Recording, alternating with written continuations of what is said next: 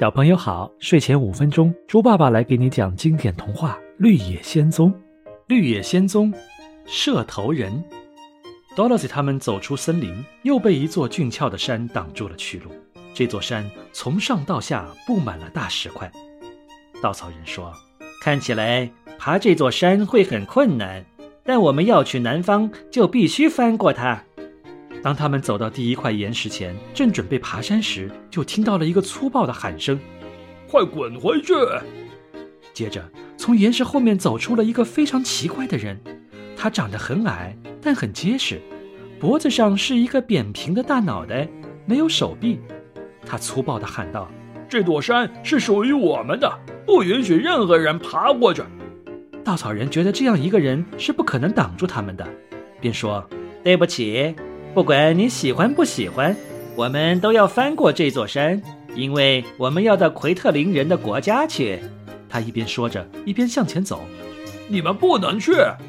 那个人的头突然闪电般的射出来，他的脖子尽量向前伸长，直到扁平的头撞到稻草人，把稻草人撞得咕噜噜滚下山去。然后那头又迅速的缩了回去。那个怪人大声狂笑着，嘴里说着。要过去可没你说的那么容易。又是一阵哄笑从其他的岩石旁传出来。Dorothy 惊恐地看到，所有的岩石后面都走出了一个没有手的大头人，足足有数百个。狮子发出一声雷鸣般的怒吼，不顾一切地冲上山去。那些怪人的头又迅速射出来，打在狮子身上。狮子像被炮弹打中了一样，滚下山来。把他摔得浑身是伤，疼痛难忍。Dorothy 意识到他们是毫无希望打败这群怪物的。他问同伴们：“现在该怎么办啊？”铁皮人提议说：“你还有一次使用金冠的权利，你可以把飞猴招来，让他们带我们飞过去。”好的，Dorothy 戴上金冠，念出了咒语。几分钟后，飞猴们就来到他面前。Dorothy 吩咐他们说：“驮着我们飞过这座山，到奎特林的国度去。”飞猴们立刻把它们安放在自己的手臂上，带它们飞了起来。射头人懊恼地叫着，把他们的头高高的射向空中。但即使他们的脖子伸得再长，也射不到飞猴们。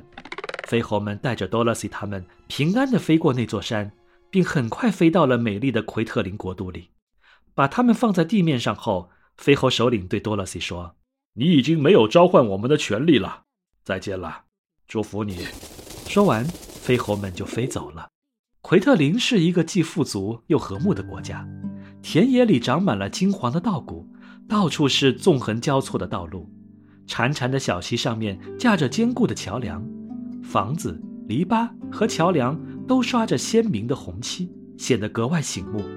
奎特林人长得又矮又胖，都穿着红色的衣服，每个人都露出非常满足和幸福的表情。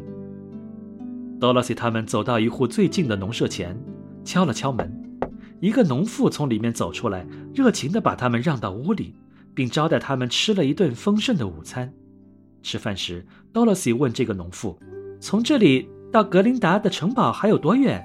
农妇回答：“不太远，从这条路向南走啊，你们很快就能看到它了。”他们谢过这位善良的农妇，然后继续向南走。走过一座座美丽的小桥后，他们就看到了一座十分美丽的城堡，城堡前站着三个美丽的姑娘，都穿着镶有金边的红色制服。其中一个姑娘问他们：“你们为什么到这里来？”